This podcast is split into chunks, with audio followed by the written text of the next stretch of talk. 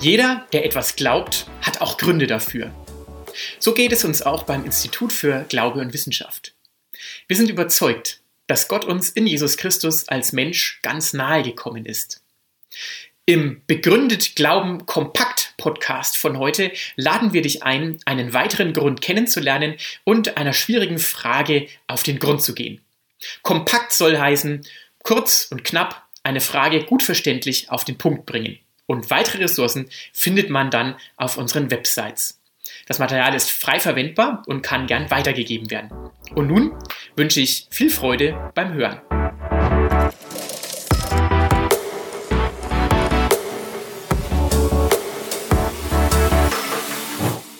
Ich könnte mir vorstellen, einige von Ihnen, von euch, wenn Sie diesen Titel lesen, ich bin gut, auch ohne Gott geht Ethik auch religionslos, bemerken bei sich ein gewisses Gefühl der Erwartungssicherheit. Da redet ein evangelischer Theologe, was wird da wohl rauskommen?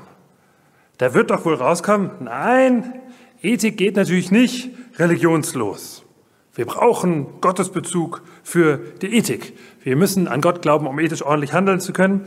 Dabei könnte man mit Blick auf die Geschichte durchaus auch das Gegenteil behaupten und könnte sagen, ausgerechnet die religiösen Menschen behaupten, sie hätten das Monopol auf das Gutsein. Ich empfehle einen Blick in die Geschichte, zum Beispiel die Kreuzzüge oder auch die Skandale, die aktuell die katholische Kirche erschüttern. Das könnte man sagen. Jetzt könnte ich als Vertreter des christlichen Glaubens kontern und könnte sagen, ja, es gibt dunkle Seiten der Christentumsgeschichte, das ist überhaupt keine Frage und die sind bitter und zum Teil sehr düster, aber überleg doch mal. Dietrich Bonhoeffer, Martin Luther King, Mutter Teresa. Das könnte ich sagen und das wäre auch richtig. Ich möchte aber trotzdem darauf verzichten, weil ich befürchte, dass man dann in eine sogenannte Nein-Doch-Schleife verfällt. Nein, doch Schleife besteht darin, dass sich zwei Menschen kontrovers unterhalten, unterschiedliche Meinungen vertreten. Beide sind der Ansicht, der andere stimmt mir nur deswegen nicht zu, weil er mich nicht versteht. Und zwar akustisch nicht versteht. Und deswegen muss ich meine Meinung wortgleich und mit wachsender Lautstärke wiederholen. Und manchmal kommen dann Menschen tatsächlich in diese Nein-Doch-Schleife. mein Bruder, ich habe mehrere Brüder, insgesamt drei, ähm, hat mir mal erzählt, dass er in seiner Schulzeit mitbekommen hat, wie zwei seiner Mitschüler tatsächlich in einer solchen Nein-Doch-Schleife gefangen waren in einer Pause zwischen zwei Stunden. Der eine sagte Nein, der andere Doch. Und mein Bruder, ohne zu wissen, worum es ging, stellte sich dazu und sagte dann irgendwann auch Doch. Daraufhin sagte einer von den beiden Streithähnen, sag mal, was redest du denn jetzt dazwischen? Du weißt ja auch nicht, worum es geht. Und der andere, genau, ja. Und damit hat er auch äh, dann den Zorn auf sich gezogen. Ist auch eine Methode, Frieden zu stiften. Das möchte ich nicht tun. Keine Nein-Doch-Schleife. Stattdessen möchte ich etwas ganz anderes tun. Ich möchte nämlich zunächst äh, äh, etwas klarstellen. Es geht im christlichen Glauben gar nicht um Ethik. Jedenfalls nicht zuerst. Es geht auch um Ethik in einem zweiten Schritt, aber der Kern des christlichen Glaubens ist gar nicht Ethik. Und das Zweite ist, ich möchte eine Frage stellen. Und zwar möchte ich fragen, ich bin ja gerne bereit zu behaupten, äh, zuzugestehen, dass man ethisch handeln kann, ohne an Gott zu glauben. Aber kann man Ethik auch begründen, ohne Bezug auf Gott? Ich glaube, das sind zwei verschiedene Dinge. Also zum ersten etwas klarstellen, zum zweiten eine Frage stellen. Das erste mache ich nur ganz kurz. Ich habe ja nur 15 Minuten und ich muss versuchen, das durch meine Sprechgeschwindigkeit zu kompensieren. Es geht im christlichen Glauben nicht um Ethik, Jedenfalls nicht zuerst, auch wenn man das noch so oft hört. Fragt die Lehrerin in der Schule, was ist Religion? Meldet sich Klein Fritzchen und sagt, Religion, das ist das, was man nicht darf. Das scheint er so aufgefasst zu haben. Ne? Religion, christlicher Glaube, christliche Religion, da geht es um das, was man darf oder nicht darf. Ne? Kommt der Konfirmand aus dem Gottesdienst nach Hause, die brave Mutter blieb zu Hause, war nicht im Gottesdienst, fragt den Konfirmanden, worüber hat der Pfarrer heute geredet? Der Konfirmand sagt, über die Sünde. Und was hat er gesagt? Er war dagegen. Das ist aber gar nicht der Kern des christlichen Glaubens. Jedenfalls nicht, was man tun soll oder nicht tun soll, sondern der Kern ist, beziehungsweise der Beginn des christlichen Glaubens besteht in einem Eingeständnis. Ich bin gar nicht so gut. Wie ich gerne wäre oder wie ich sein sollte. Ich bin nicht so gut, jedenfalls nicht immer. Denn in der Bibel wird vom Menschen zweierlei gesagt. Zum einen wird vom Menschen gesagt, dass der Mensch einzigartig ist, von Gott großartig geschaffen, großes Potenzial hat er, ist zu großen Leistungen, auch moralischen Leistungen in der Lage wenig niedriger gemacht als Gott, heißt es in einem Psalm. Zugleich, sagt die Bibel, ist der Mensch in sich gebrochen und in der Lage, schrecklich zu scheitern und einander und sich selbst das Leben zur Hölle zu machen. Beides wird in der Bibel von Menschen gesagt. Aus meiner Sicht ist dieses Bild, was die Bibel von Menschen zeichnet, sehr realistisch, das realistischste Bild von Menschen, das ich kenne. Deswegen finde ich, sollten man Christen eigentlich daran erkennen, dass wir sagen, ja, wir sind fehlbar. Wir können Fehler machen. Wir wissen nur, wo wir mit unseren Fehlern dann hingehen können, wo wir einen Neuanfang bekommen. Aber wir sind nicht über jeden Zweifel erhaben. Wir sind fehlbar. Eigentlich sollte das ein Markenzeichen von Christen sein, dass wir das zugeben. Das ist die Klarstellung. Es geht beim christlichen Glauben nicht zuerst um Ethik. Natürlich folgt eine Ethik aus dem Glauben, aber die ist gar nicht das Entscheidende und auch nicht das Alleinstellungsmerkmal, sondern genau dieser Kern. Ich bin fehlbar, aber ich darf Vergebung von Gott empfangen und dann einen Neuanfang wagen. Damit kommen wir zum zweiten Punkt. Ich kann ähm, ethisch handeln ohne Gott, aber kann ich auch Ethik begründen ohne Bezug auf Gott. Ich kann ethisch handeln, jedenfalls ohne an Gott zu glauben. Ich kann sogar eine Ethik formulieren, zumindest auf den ersten Blick, ohne an Gott zu glauben, wobei die meisten ethischen Systeme der Neuzeit einen latenten Gottesbezug haben. Aber zunächst mal kann ich, ohne ausdrücklich Gott beim Namen zu nennen, schon eine Ethik formulieren, die auch ganz ordentlich klingt. Zum Beispiel den kategorischen Imperativ von Immanuel Kant, den kennen wir in der Populärfassung von den früheren Toilettenbeschriftungen der Deutschen Bahn. Ja, handle so, dass das leitende Prinzip deines Willens zur Grundlage einer allgemeinen Gesetzgebung werden könnte.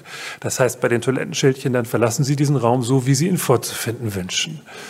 Das ist eine Version des kategorischen Imperativs. Verhalte dich so, wie du dir wünschst, dass möglichst alle sich verhalten mögen. Das ist eigentlich eine ganz gute Ethik. Die hat auch christliche Wurzeln. Das ist Immanuel Kant selber entgangen. Aber das ist nicht so wichtig. Ja? Man kann das formulieren. Äh, und man kann übrigens unbestritten auch ethisch handeln, ohne an Gott zu glauben. Ich kenne Menschen, die von sich sagen, dass sie nicht an Gott glauben, die mich beeindrucken durch ihre Aufrichtigkeit und ihre Konsequenz mehr als manche Christen mich beeindrucken. Und das müssen wir neidlos zugestehen, dass das so ist. Man kann ethisch handeln, ohne an Gott zu glauben. Meine Frage ist allerdings noch ein bisschen tiefer. Kann ich Ethik auch begründen? Kann ich zeigen, warum ich ethisch handeln soll, wenn ich keinen Bezug auf Gott herstelle? Kann ich begründen, warum gut gut ist? Das möchte ich gerne zeigen an einem Beispiel, nämlich an der Frage der Menschenrechte. Zur Idee der Menschenrechte gehört, dass sie unverlierbar sind. Man kann sie nicht verlieren, auch wenn man sich noch so übel verhält. Und dass sie universal sind. Sie gelten für jeden Menschen, ungeachtet seiner Herkunft, seiner Leistungsfähigkeit, seines Geschlechtes und so weiter. Und das ist eine Vorstellung, die erfüllt sich, äh, erfreut sich in der Neuzeit einer großen Beliebtheit. Viele Menschen sagen, ja, Menschenrechte, das ist eine gute Sache, die wollen wir verteidigen. Wie lassen sich Menschenrechte begründen? Die übliche Begründung ist mit der Menschenwürde. Jeder Mensch ist frei und gleich an Rechten geboren, weil jeder Mensch eine unverbrüchliche Würde hat. Das steht im Grundgesetz. Die Würde des Menschen ist unantastbar. Ja, das finde ich auch. Die Frage ist nur, wie lässt sich denn Menschenwürde begründen? Woher kommt die Menschenwürde? Woher wissen wir das, dass jeder Mensch eine unverbrüchliche Würde hat? Es gibt eine ganze Reihe von Vorschlägen dazu, die Ethiker machen, wenn sie nicht den Gottesbezug her, äh, herstellen möchten. Dann sagen sie, naja, kann man nicht Menschenwürde und Menschenrechte mit dem Konsens begründen? Kann man nicht sagen, das ist eine Vorstellung, die hat sich in vielen Kulturen herausgebildet, in vielen Religionen gibt es dafür Anknüpfungspunkte und das ist schon mal eine ganz gute Grundlage. Und das stimmt. Es gibt erfreulicherweise in vielen Kulturen und auch in vielen Religionen mehr oder weniger gute Anknüpfungspunkte für eine solche Idee. Nicht ganz so gut, wie sich manche Vertreter dieser Vorstellung erhoffen, aber selbst wenn das stimmte, dass es das gibt, reicht das als Grundlage, um so etwas wie unverbrüchliche Menschenwürde, unverlierbare Menschenrechte zu begründen. Was macht man denn in einer Kultur oder in einer Zeit, wo es gelungen ist, schrecklicherweise vielen Menschen einzureden, dass die Menschenrechte nicht gelten, wie zum Beispiel im Dritten Reich? indem man die Mehrheit der Bevölkerung durch Propaganda, Einschüchterung oder warum auf die Idee bringen könnte, dass, dass Menschen einer bestimmten Herkunft irgendwie minderwertig seien.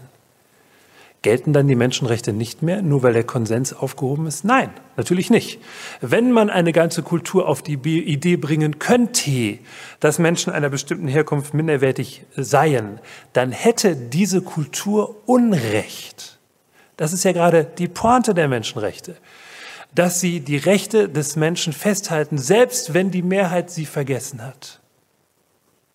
Also ist das Konsensprinzip viel zu wackelig, um so etwas wie Menschenrechte zu begründen. Na gut, sagen manche, aber könnte man das nicht auch mit der Konvention begründen? Es gibt nichtschristliche Ethiker, die sagen das ganz ausdrücklich. Könnte, könnte man nicht sagen, die Vorstellung von Menschenrechten und Menschenwürde ist eine brauchbare Konvention, etwas, was sich historisch entwickelt hat im 20. Jahrhundert und was wir als brauchbar erleben. Das ist mir wieder viel zu wackelig, zu sagen, das ist einfach nur eine ethische Konvention. Das hat sich als brauchbar herausgestellt weil es dem Gewicht von Menschenrechten nicht gerecht wird. Zum Beispiel die Vorstellung, dass Folter Unrecht ist. Ist das nur eine Konvention? Ist das etwas, was sich einfach nur als brauchbar herausgestellt hat? Nein, das ist so. Und deswegen ist der Gedanke der Konvention viel zu schwach, um etwas so Anspruchsvolles wie Menschenrechte zu begründen. Na gut, sagen manche Ethiker und gehen noch einen Schritt weiter und sagen, äh, könnte man nicht das mit der Kompetenz von Menschen begründen? Könnte man nicht sagen, jeder Mensch hat, wenn man es mal genau äh, anschaut, ganz bestimmte Kompetenzen, die ihn über zum Beispiel das Tierreich herausheben. Und von diesen Kompetenzen her könnte man seine Menschenrechte und seine Menschenwürde auch begründen. Zum Beispiel äh, ist es üblich in der ethischen Tradition zu sagen, Menschen sind rationale Wesen zumindest potenziell rationale Wesen. Und äh, steckt darin nicht schon eine besondere Würde? Jetzt kann man argumentieren, es gibt auch höher stehende Tiere, die Form von Rationalität haben. Aber das ist gar nicht das Entscheidende. Das Entscheidende ist vom Menschen aus gesehen, was ist denn mit den Ausnahmen? Was ist mit den Menschen, die zwar Menschen sind, aber nicht vollständig rational, sich ihrer Rationalität jedenfalls nicht bewusst sind, zum Beispiel Säuglinge oder Demenzkranke oder auch die Fans bestimmter Fußballvereine. Ich nenne keine Namen. Oder Embryos, genau. Das ist genau die Debatte. Sind die weniger wert, nur weil die Rationalität bei ihnen nicht vollständig ausgebildet ist? Auch das Kompetenz Prinzip reicht nicht, um etwas so Anspruchsvolles wie Menschenrechte zu begründen. Wie kann man also Menschenrechte begründen, die wirklich universal sind?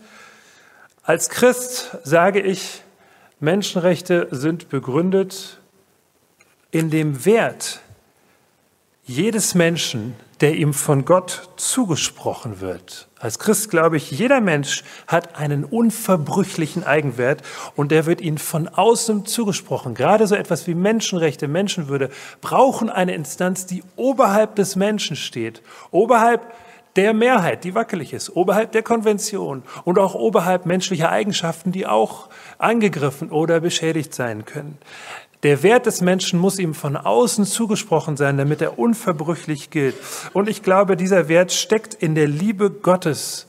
Der Wert des Menschen steckt im Auge des Betrachters. Wir sind betrachtet von Gott, der uns geschaffen hat und der uns liebt. Ich glaube also, anders gesagt, als Gott mich schuf, nahm er seine ganze Fantasie, seinen ganzen schöpferischen Einfallsreichtum zusammen und sagt, jetzt erschaffe ich etwas Einzigartiges und Außergewöhnliches. Jetzt erschaffe ich Matthias Klausen. Und das sage ich ohne jede Spur von eingebildet sein, denn Sie, ihr könnt das gleiche über euch sagen und euren Namen einsetzen. Ich glaube, so sieht Gott jeden Menschen an. Ein solcher Wert ist unverlierbar, weil er unabhängig ist von unserem Tun und von unserem Können. Und er ist universal, weil er unabhängig ist vom Konsens, der auch wackelig sein kann. Merkt ihr, merken Sie, wie solide dieses Fundament ist? Und genau darum werbe ich im Gespräch mit Menschen, die Menschenrechte für eine gute Idee halten, dass, äh, dass sie den Garanten äh, solcher Rechte und einer solchen Würde kennenlernen, der sie robuster begründen kann als jede andere äh, Möglichkeit. Meine These ist, Gerade dass Menschenrechte in unserer Kultur äh, eine solche Beliebtheit erfahren, hängt damit zusammen, dass wir vom Echo, das soll ein Echo sein, vom Echo des christlichen Menschenbildes in unserer Kultur leben, auch wenn wir vielleicht die Herkunft dieses Menschenbildes langsam zu vergessen drohen. Und deswegen ist es unsere Aufgabe und unser Vorrecht, dieses Menschenbild, das dieses Echo erzeugt, neu ins Gespräch zu bringen. Danke fürs Zuhören.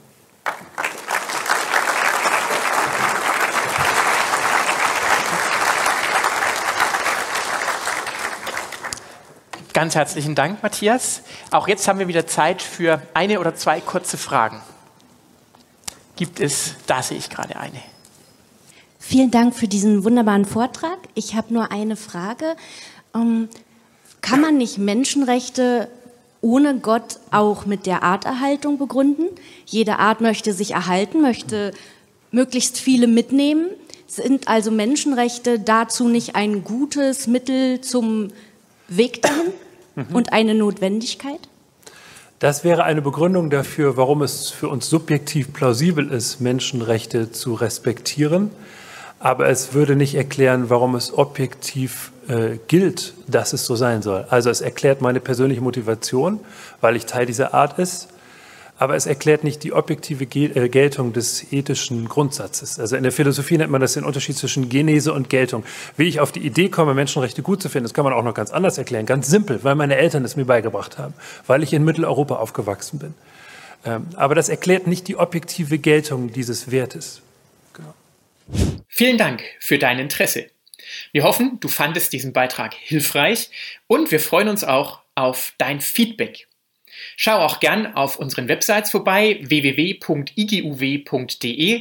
oder auf www.begründet-glauben.org. Und wir hoffen, bis zum nächsten Mal. Tschüss.